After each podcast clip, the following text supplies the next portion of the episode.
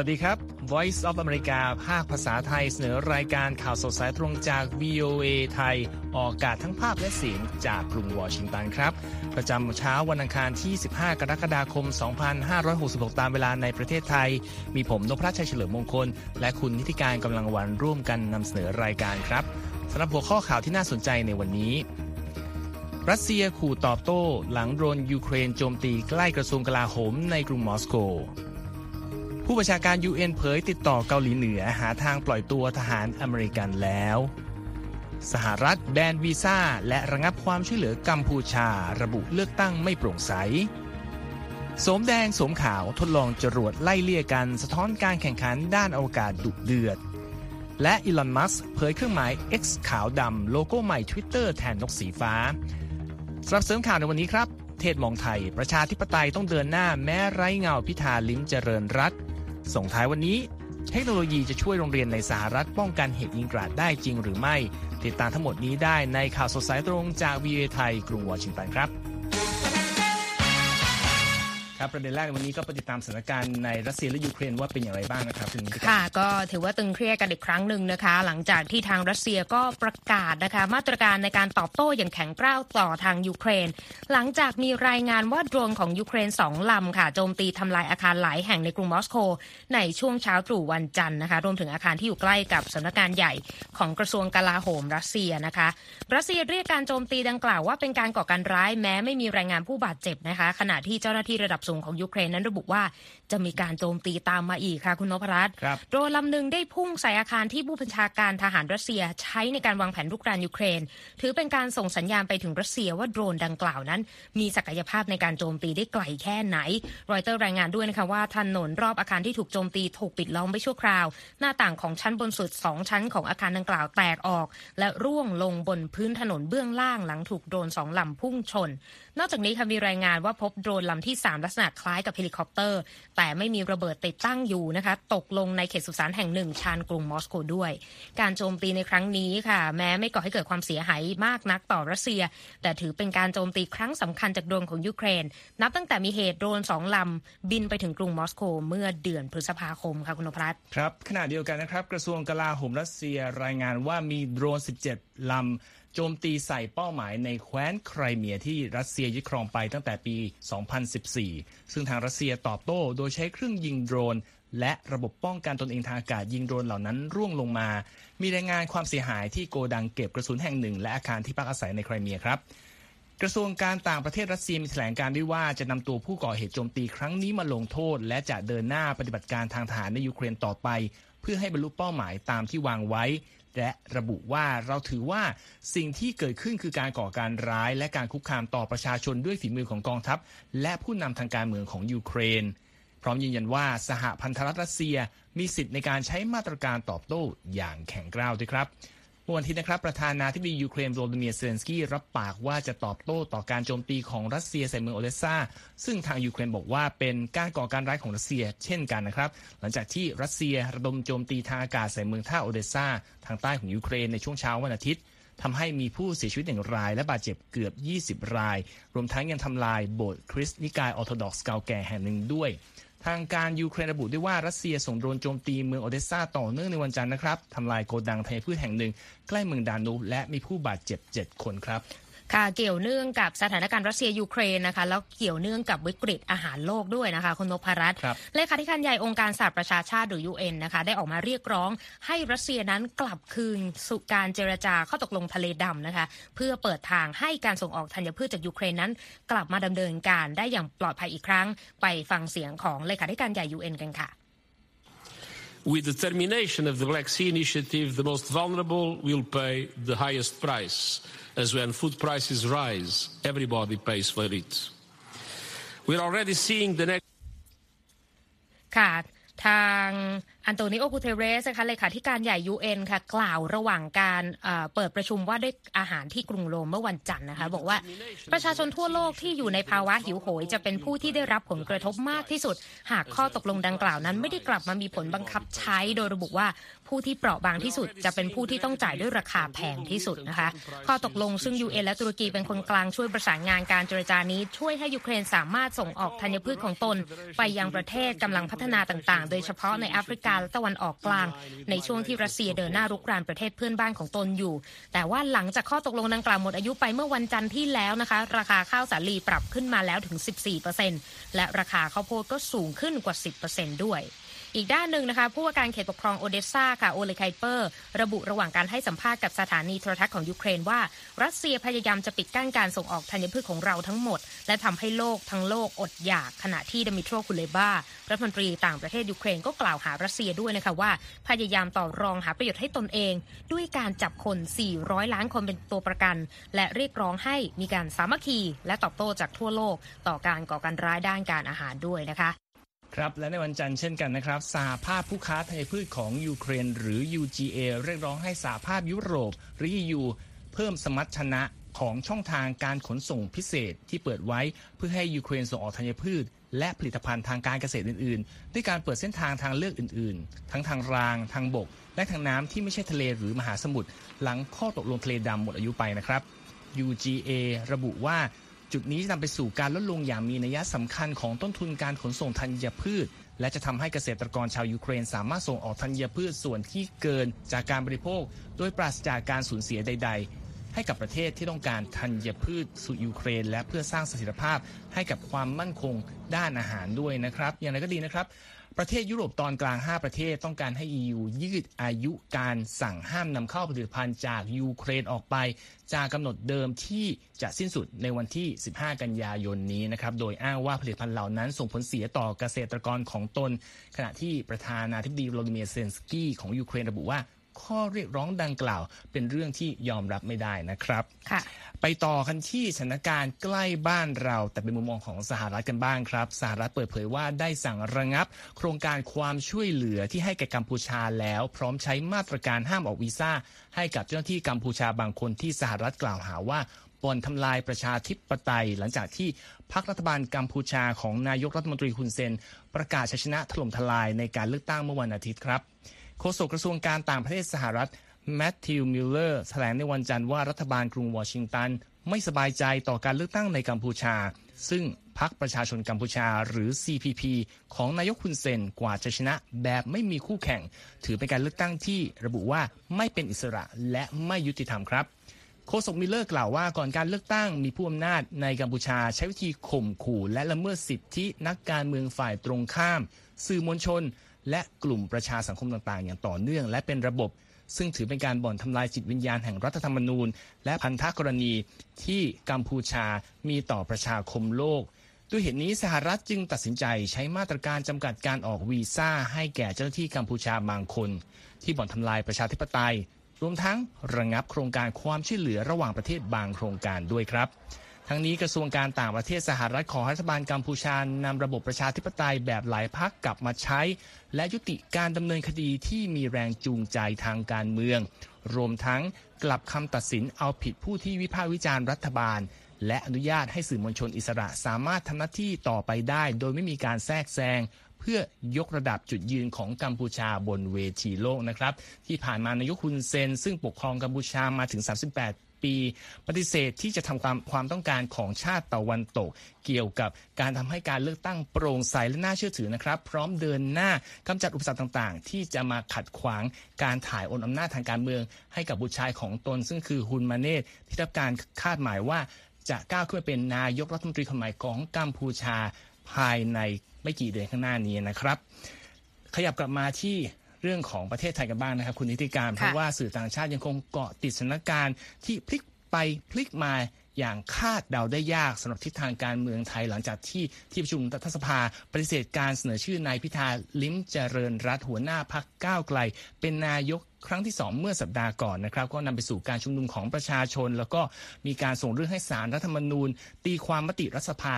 โดยผู้ตรวจการแผ่นดิน รวมทั้งยังมีการเปิดเผยหาเเกี่ยวกับการหารือของเอเพื่อไทยกับพรรคอนุรักษ์นิยมด้านนักวิเคราะห์มองก้าวไกลว่าอาจจะมีบทบาทสำคัญต่ออนาคตประเทศไทยอยู่นะครับและคุณนิการก็มีบทสรุปของบทวิเคราะห์จากสื่อหลายแห่งมานำเสนอนะครับ ค่ะ ก็บรรดาสื่อต่างชาตินะคะ ยังคงเกาะติดสถานการณ์การเมืองไทยอย่างใกล้ชิดนะคะ โดยรอยเตอร์นะคะรายงานการชุมนุมในวันอาทิตย์ เพื่อสนับสนุนนายพิธาลิมเจริญรัตน์นะคะหัวหน้าพรรคก้าวไกลหลังกลุ่มอนุรักษ์นิยมในรัฐสภาพยายามกีดกันหนทางสู่เก้าอี้นายกของนายพิธาเป็นครั้งที่ 2 เมื่อสัปดาห์ที่แล้วนะคะฝั่งบลูมเบิร์กค่ะรายงานว่าเมื่อวันจันทร์ค่ะที่ประชุมผู้ตรวจการแผ่นดิน เห็นชอบให้มีการยื่นคำร้องต่อสารรัฐธรรมนูญนะคะเพื่อชะลอการโหวตนายกรัฐมนตรีเป็นครั้งที่ 3 ออกไป จนกว่าสารรัฐธรรมนูญนั้นจะมีคำวินิจฉัย มติรัฐสภาที่ห้ามเสนอชื่อนายพิธาซ้ำว่าถือว่าขัดต่อรัฐธรรมนูญหรือไม่นะคะด้านสื่อนิเคอีค่ะรายงานว่าพักเพื่อไทยหนึ่งในแกนนำจะตั้งรัฐบาลร่วมกับพักก้าวไกลนั้นเริ่มต้นการหารือกับพักการเมืองฝั่งอนุรักษ์นิยมนะคะ ทั้งภูมิใจไทย พักรวมไทยสร้างชาติและพักพลังประชารัฐ เพื่อให้ได้เสียงสนับสนุนเพียงพอต่อการจัดตั้งรัฐบาล ก่อนการประชุมสภาครั้งต่อไปที่จะมีขึ้นในวันที่ 27 กรกฎาคมนี้นะคะ ซึ่งบรรดาพักแนวอนุรักษ์นิยมก็แสดงจุดยืนค่ะว่าจะไม่ร่วมรัฐบาลที่มีพักซึ่งผลักดันการแก้ไขกฎหมายมาตรา 112 นะคะ ทั้งนี้พักก้าวไกลชนะการเลือกตั้งในเดือนพฤษภาคมค่ะหลังได้แรงสนับสนุนจากกลุ่มคนรุ่นใหม่ในประเทศ จากแนวนโยบายปฏิรูปด้านการทหาร การยุติการผูกขาด การแก้ไขกฎหมายหมิ่นสถาบันกษัตริย์ ซึ่งล้วนแล้วแต่เป็นนโยบายที่สร้างแรงสั่นสะเทือนให้กับกองทัพ สถาบัน ผู้มีฐานะและอิทธิพล รวมทั้งฝ่ายอนุรักษ์นิยมนะคะนักวิเคราะห์การเมืองบางรายค่ะเห็นว่าหากเพื่อไทยต้องการหลุดพ้นจากทางตันทางการเมืองพรรคก้าวไกลจะต้องถูกขับให้เป็นฝ่ายค้านในที่สุดนะคะ โดยนายบุญนายบุญเกียรติกระเวกพันธ์จากคณะรัฐศาสตร์มหาวิทยาลัยรามคำแหงให้ทัศนะกับนิเคอีว่า เป็นเรื่องยากสำหรับพรรคเพื่อไทยที่จะเดินหน้าจัดตั้งรัฐบาลต่อกับก้าวไกล เพราะมาตรา1นึกลายเป็นสิ่งกีดขวางสำหรับพวกเขา ด้านรองศาสตราจารย์เจตโทนวนิกคณะจากคณะนิติศาสตร์มหาวิทยาลัย ขออภัยค่ะวิทยาลัยบัณฑิตเอเชียนะคะเปิดเผยกับนิเคอีด้วยว่ามีความเป็นไปได้ว่าเพื่อไทยจะจัดตั้งรัฐบาลกับพันธมิตร9 พักใหม่ ที่มีภูมิใจไทยพลังประชารัฐรวมไทยสร้างชาติชาติพัฒนาประชาชาติและอีก 3 พักเล็ก และว่ามันอาจจะง่ายกว่าที่พันธมิตรใหม่จะได้เสียงสนับสนุนจากสวสายอนุรักษ์นิยม ซึ่งไม่ต้องการแก้ไขมาตรา1นึหากพวกเขาไม่มีพักก้าวไกลในพักร่วมแล้วนะคะ ขณะที่ศาสตราจารย์สิริพรรณ นกสวนสวัสดี แห่งคณะรัฐศาสตร์จุฬาลงกรณ์มหาวิทยาลัยให้ทัศนะกับบลูมเบิร์กด้วยนะคะว่ากลุ่มอนุรักษ์นิยมดูเหมือนจะออกแบบแผนการเพื่อสร้างผลลัพธ์ที่เลวร้ายให้กับสังคม หากเพื่อไทยยังคงจับมือกับก้าวไกลอยู่ และว่าสิ่งสำคัญที่สุดคือการตัดพรรคก้าวไกลออกไป ไม่ใช่แค่นายพิธานะคะ อีกด้านหนึ่งพรรคก้าวไกลยังคงเดินหน้าที่จะให้พรรคได้จัดตั้งรัฐบาลกับเพื่อไทยค่ะ โดยนายพิธาลงพื้นที่พบปะประชาชนและผู้สนับสนุนรวมทั้งให้สัมภาษณ์สื่อนะคะ เรียกร้องให้พักเพื่อไทยรักษาสัญญาในการจัดตั้งรัฐบาลร่วมกับก้าวไกลต่อไป อีกด้านหนึ่งนะคะ เว็บไซต์ข่าว Vox ค่ะ รายงานข่าวว่าการเมืองไทยยังคงเปลี่ยนแปลงได้ แม้ว่ากองทัพและสถาบันจะพยายามอย่างเต็มที่แค่ไหนก็ตาม โดยบทวิเคราะห์ของ Vox นั้นชี้ว่า ในสายตาผู้สังเกตการณ์จากต่างชาติ ชัยชนะของก้าวไกลและพักร่วมสะท้อนความเป็นไปได้ในการเปลี่ยนแปลงประเทศ แต่ความพยายามในการสกัดกั้นนั้นทำให้โอกาสในการเปลี่ยนแปลงที่แท้จริง ดูเหมือนจะเป็นประวัติศาสตร์ที่ซ้ำรอย ซึ่งเริ่มจากวงจรแห่งความหวังตามมาด้วยความไม่สงบที่ปะทุและการปราบปรามแบบสุดขอบที่ดันประเทศไทยมุ่งหน้ากลับไปสู่ระบอบเผด็จการนะคะโดยศาสตราจารย์ฐิตินันท์ พงษ์สุทธิรักษ์แห่งคณะรัฐศาสตร์ จุฬาลงกรณ์มหาวิทยาลัยกล่าวกับสื่อในนิวยอร์กไทมส์ด้วยนะคะว่า มีรูปแบบของกลุ่มการเมืองแบบเดิมที่ต่อต้านการเคลื่อนไหวแบบหัวก้าวหน้า และว่าแรงต่อต้านเหล่านี้ มาจากรูปแบบที่หลากหลายและแตกต่างกัน ขณะที่แอนโทนีเนลสันค่ะ รองประธานฝ่ายเอเชียตะวันออกและแปซิฟิกแห่งออลไบรท์สโตนบริดจ์กรุ๊ปให้ให้ทัศนะกับ Vox ค่ะว่าการเคลื่อนไหวด้านประชาธิปไตยในประเทศไทยนั้น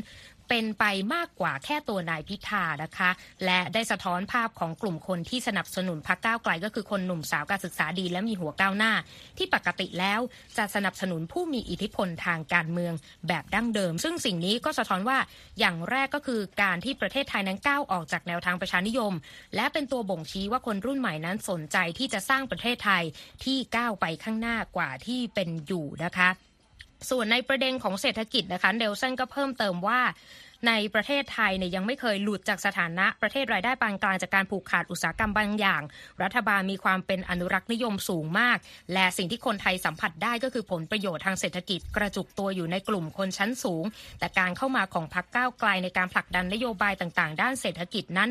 ทางศาสตราจารย์ฐิตินันท์ให้ทัศนะกับบลูมเบิร์กเพิ่มเติมด้วยค่ะว่าจะเป็นการพลิกโฉมเศรษฐกิจไทยอย่างสมบูรณ์ แต่ทั้งนี้และทั้งนั้นนะคะ คุณนพรัตน์ครับสภาอุตสาหกรรมแห่งประเทศไทยเนี่ยมองว่าความล่าช้าในการจัดตั้งรัฐบาลเนี่ยส่งผลกระทบต่อตลาดหุ้นไทย เพราะว่านักลงทุนต่างชาติก็คือแห่ถอนเงินลงทุนไปแล้วกว่า 3,300 ล้านดอลลาร์ในปีนี้ครับและปัจจัยเรื่องของการเมืองนี่แหละค่ะจะเป็นปัจจัยสำคัญ ต่อทิศทางเศรษฐกิจในสายตานักลงทุนในระยะ 3 เดือนต่อจากนี้ ที่ต้องจับตาเข้มข้นกันในสัปดาห์นี้ก็คือในวันอังคารเป็นท่าทีของเพื่อไทยและก้าวไกลในการหารือ8พักร่วมนะคะในการวางกลยุทธ์ก่อนการประชุมสภาในวันพฤหัสบดีนี้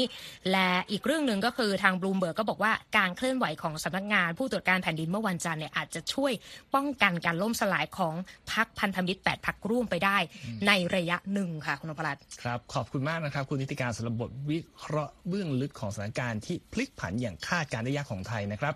ขณะที่ท่านกำลังติดตามข่าวสดสายตรงจาก VA ไทยกรุงวอชิงตันอยู่นะครับ Direct from Washington,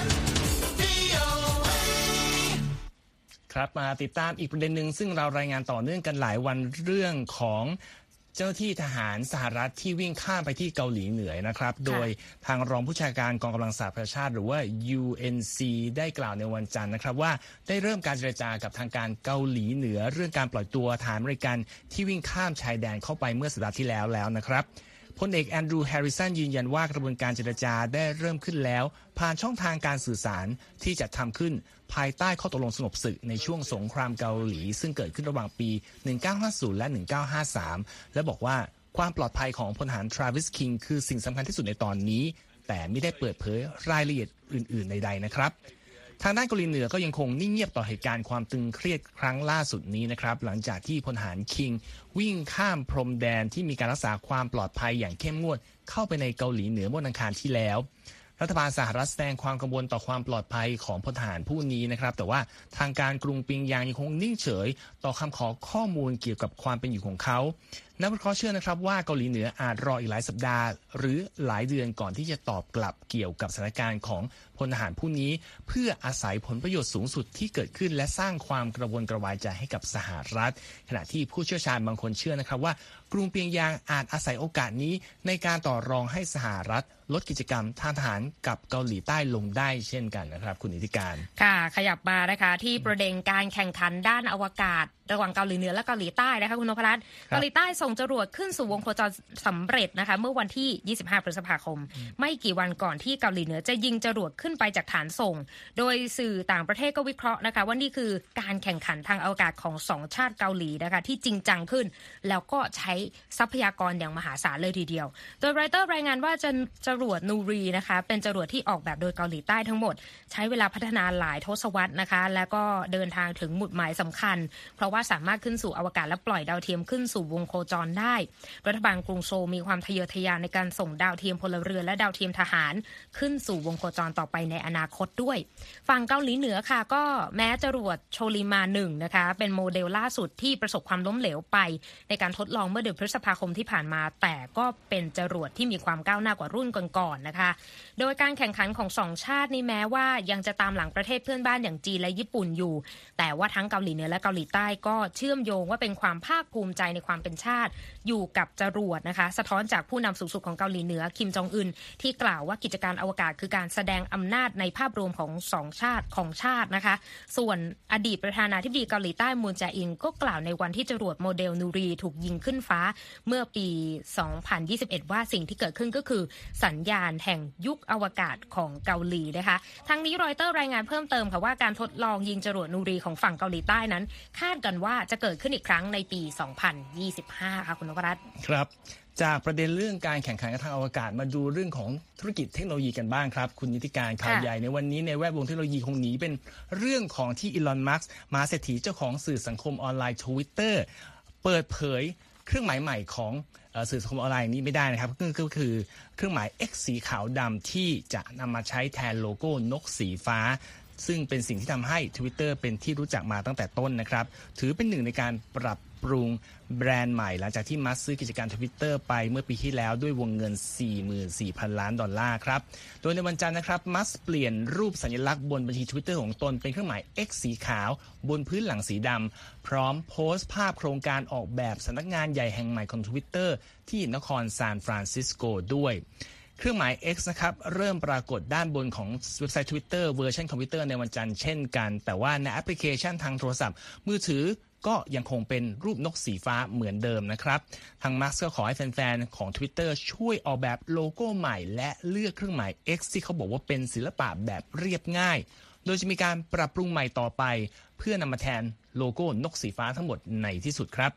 มักยังเปิดเผยเว็บโดเมนใหม่ชื่อเรียกว่า x.com ซึ่งตอนนี้ยังเชื่อมต่อผู้ใช้กับ twitter.com และแย้มว่าต่อไปอาจจะเปลี่ยนการเรียกคำว่า tweet เป็น x แทนด้วยนะครับ ที่ผ่านมาอีลอน มัสค่อนข้างหลงไหลกับตัวอักษร x เห็นได้จากชื่อบริษัทสำรวจอวกาศ SpaceX ที่ตัวเขาเป็นผู้ก่อตั้ง แล้วก็เมื่อปีปี1999 นะครับ เขาเคยก่อตั้งบริษัทสตาร์ทอัพชื่อว่า x.com ผู้ให้บริการด้านการเงินที่ต่อมากลายเป็นบริษัท PayPal นอกจากนี้เขายังตั้งชื่อบุตรชายหนึ่งว่า X ด้วยนะครับ ลินดา ยาคาริโน CEO คนใหม่ของทวิตเตอร์นะครับโพสต์โลโก้ X ในวันจันทร์เช่นกันพร้อมระบุว่า X จะเป็นอนาคตของกิจกรรมออนไลน์ที่ไร้ขีดจำกัดทั้งภาพและเสียง การส่งข้อความและการจ่ายเงินออนไลน์ทั่วโลกนะครับ อย่างไรก็ตามนะครับ ผู้เชี่ยวชาญหลายคนเชื่อว่า โลโก้ใหม่นี้จะสร้างความสับสนให้แก่ผู้ใช้ ซึ่งต่างงุนงงกับการเปลี่ยนแปลงต่างๆ บนแพลตฟอร์มนี้ตั้งแต่มัสก์เข้าซื้อกิจการมา ประกอบกับ Twitter กำลังเผชิญกับคู่แข่งรายใหม่ ซึ่งก็คือ Threads จากค่าย Meta ด้วยนะครับ วันนี้ดูต่อไปว่า X นี้จะเปลี่ยนไปทางไหนต่อนะครับค่ะโอเค มาดูเรื่องของการซื้อขายหลักทรัพย์ที่ตลาดหลักทรัพย์สหรัฐในวันจันทร์กันบ้างครับ วันนี้ก็เขียวยกแผงนะครับ โดยดาวโจนส์บวก 183 จุด หรือครึ่งเปอร์เซ็นต์ที่ 35,411 จุด S&P เพิ่มขึ้น 18 จุด หรือเกือบครึ่งเปอร์เซ็นต์เช่นกันที่ 4,554 จุด NASDAQ เพิ่มขึ้น 26 จุด ปิดที่ 14,058 จุด ส่วนราคาทองคำในวันนี้ ซื้อขายลดลง 0.5%ที่ 1,956 ดอลลาร์ 50 เซนต์ต่อออนซ์นะครับ ทุกท่านสามารถรับฟังหรือกลับไปอ่านรายงานทั้งหมดของเราได้ที่เว็บไซต์ v a t h a i c o m และรออัปเดตผ่านแพลตฟอร์มต่างๆ ไม่ว่าจะเป็น Facebook Instagram Twitter และ YouTube v a t h a i รวมทั้งกลับไปฟังย้อนหลังได้ที่ Spotify v a t h a i นะครับ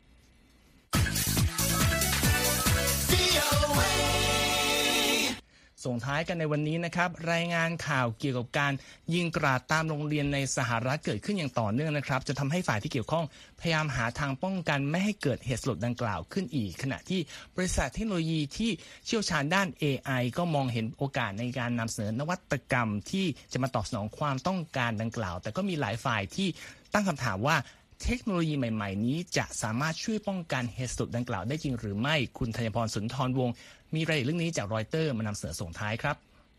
เหตุกราดยิงในโรงเรียนหลาย ๆ แห่งทั่วสหรัฐทำให้เกิดความต้องการให้โรงเรียนต่าง ๆ ติดตั้งระบบรักษาความปลอดภัยที่ใช้เทคโนโลยีขั้นสูงมากขึ้นแล้วค่ะ เมื่อประมาณหนึ่งปีที่แล้วมือปืนคนหนึ่งได้สังหารเด็ก 19 คน และครูสองคนที่เมืองยูวาลดี รัฐเท็กซัส และต่อมาไม่นานบริษัท Axon Enterprise ผู้ผลิตเครื่องช็อตไฟฟ้า เกิดมีแนวคิดเกี่ยวกับวิธีป้องกันการโจมตีดังกล่าว โดยแนะนำให้โรงเรียนใช้โดรนที่ไม่ใช่เพื่อการสังหาร ซึ่งขับเคลื่อนโดยระบบปัญญาประดิษฐ์หรือ AI มาช่วยรักษาความปลอดภัยค่ะแต่พนักงานหลาย ๆ คนในบริษัทไม่เห็นด้วยกับเรื่องนี้นะคะ โดยคณะกรรมการจริยธรรมด้าน AI ของบริษัทถึงกับลาออกเพื่อเป็นการประท้วง เหตุการณ์ดังกล่าวแสดงให้เห็นถึงความกังวลใจที่เพิ่มขึ้น ในเรื่องของจริยธรรม และประสิทธิภาพของเครื่องมือรักษาความปลอดภัย ที่มุ่งทำการตลาดเพื่อขายให้โรงเรียนในสหรัฐค่ะ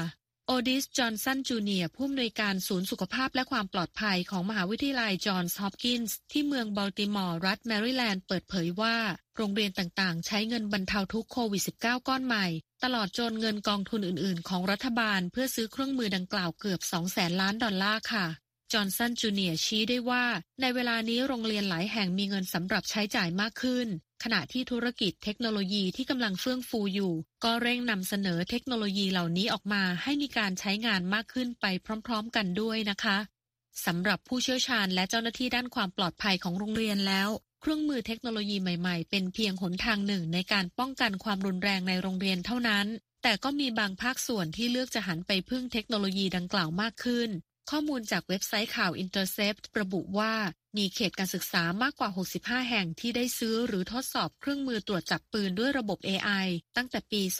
2018 โดยโรงเรียนเหล่านี้ใช้จ่ายงบประมาณรวมแล้วกว่า 45 ล้านดอลลาร์สำหรับเทคโนโลยีเหล่านี้ค่ะ อย่างไรก็ตาม เคนทรัมป์ประธานกลุ่มที่ปรึกษาด้านความปลอดภัยของโรงเรียน National School Safety and Security Services กล่าวว่ามีผู้ออกมาแสดงความกังวลอย่างมากเกี่ยวกับประสิทธิภาพของเครื่องมือดังกล่าว พร้อมชี้ว่าตอนนี้โรงเรียนต่างๆ ได้กลายเป็นพื้นที่ทดสอบการใช้ซอฟต์แวร์ระบบ AI ที่ยังด้อยพัฒนาอยู่มากไปแล้วค่ะจอห์นสันจูเนียร์จากมหาวิทยาลัยจอห์นส์ฮอปกินส์ให้ความเห็นในเรื่องนี้ว่า เครื่องมือในการเฝ้าระวังอาจช่วยให้โรงเรียนมีการตอบสนองต่อเหตุการณ์ได้รวดเร็วขึ้น แต่ไม่น่าจะป้องกันการบุกรุกของมือปืนได้นะคะ พร้อมกล่าวว่ายังไม่มีการวิจัยเกี่ยวกับประสิทธิภาพของเทคโนโลยีระบบ AI เหล่านี้ด้วยค่ะธัญพรสุนทรวงศ์ VOA ภาคภาษาไทย กรุงวอชิงตันค่ะ ขอบคุณครับ คุณธัญพร และทั้งหมดนี้คือข่าวสดสายตรงจากวีเอไทยกรุงวอชิงตันนะครับ ผมนพรัชชัยเฉลิมมงคล ดิฉันนี้ที่การกำลังวัน ต้องลาไปก่อนนะครับ สวัสดีครับ สวัสดีค่ะ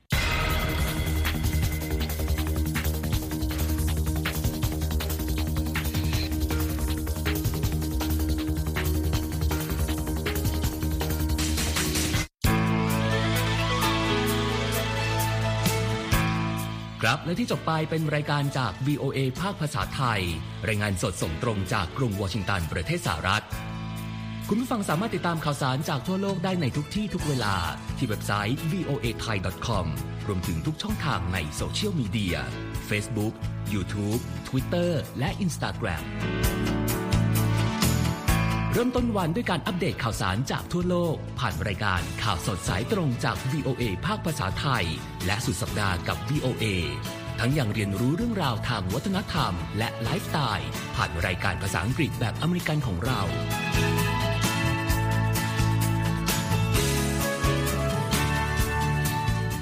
ติดตามความเคลื่อนไหวในประเทศสหรัฐ การเมืองอเมริกัน พร้อมเข้าใจที่มาที่ไปของเหตุการณ์สำคัญ รวมถึงข่าวต่างประเทศ จากแหล่งข่าวที่เชื่อถือได้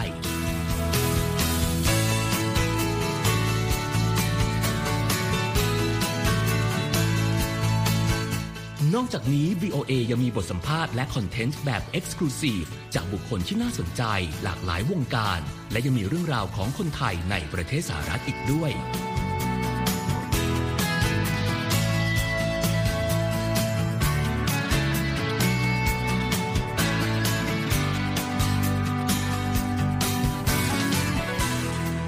อบคุณนะครับที่ให้ VOA ไทยเป็นส่วนหนึ่งในการติดตามข่าวสารสาระและเกร็ดความรู้ของคุณ จากรายการต่างๆ ที่เรามุ่งมั่นนำเสนอ เพื่อความเที่ยงตรง ทันเหตุการณ์ และมีประโยชน์ในทุกๆวัน